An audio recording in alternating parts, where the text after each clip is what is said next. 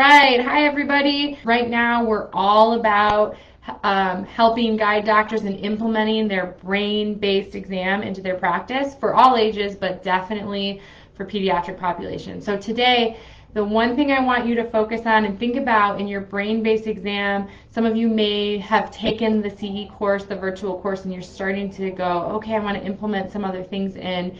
Um, when you're doing your brain-based exam, when you're on the part where you're looking at maybe a few quick little primitive reflexes, you're looking at gross, you're observing gross motor, how is this kid walking to um, the exam room, looking at fine motor, how are they coloring, looking at eye movements. Again, you're not spending a whole bunch of time necessarily doing this. You're not changing your practice. You're confirming, you're getting more depth in your understanding of how subluxation impacts the trajectory of the brain actually this helps you be more in chiropractic and helps you answer the tough questions um, and understand kind of the tough presentations of kids. So um, it is really important, just like it's important to have subluxation findings um, on your clinical exam, thermography, look at the pupils, look at posture, range of motion, palpation, leg checks, whatever you're doing there, which we have some things that we suggest. It's really important to also have some brain-based markers of how we're impacting the brain and specifically the developing brain.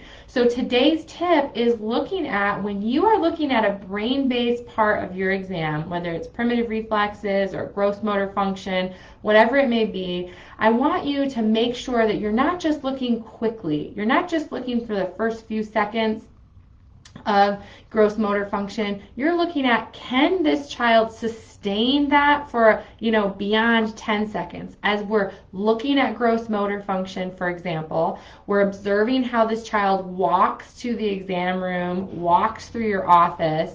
We want to see is there a change from at first he's swinging his arms and he's having, you know, good stability and as he gets to, you know, 10 seconds, he gets across the room, he's starting to be more wobbly, lose stability, have more lack of vestibular function, he gets more rigid and he's not swinging his arms. That's a window into he may present on a test in the traditional sense of he has gross motor function, but neurologically, he doesn't have much resilience to stress and he fatigues quickly.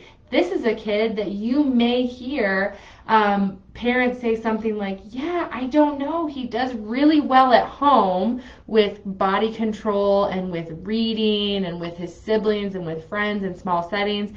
And when he goes to school, we keep hearing from the teacher that he's really struggling with, you know, reading or really struggling to control his body. And the parents are going, there's a mismatch. Well, that might be because we are having quick fatigue. That's really important. Again, on your brain based exams to understand how to monitor change as we're correcting subluxation and communicate to parents.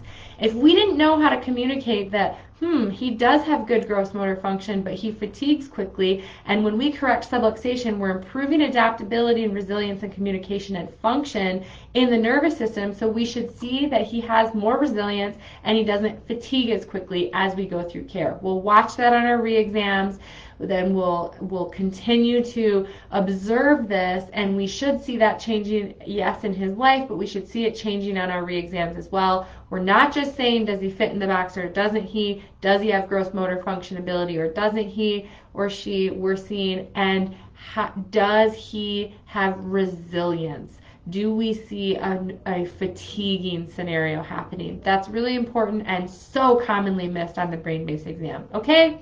Start playing around with this in your exams. Maybe just pick one part of the brain-based exam that you learned that you're learning in our virtual CEs right now, and, or in the certification, and start bringing that one piece in so you can start to confidently develop your brain-based understanding of how subluxation impacts the brain, how to incorporate that in practice and communication, and help the families that need you now. All right, be well, do good work, help the families out there in your community.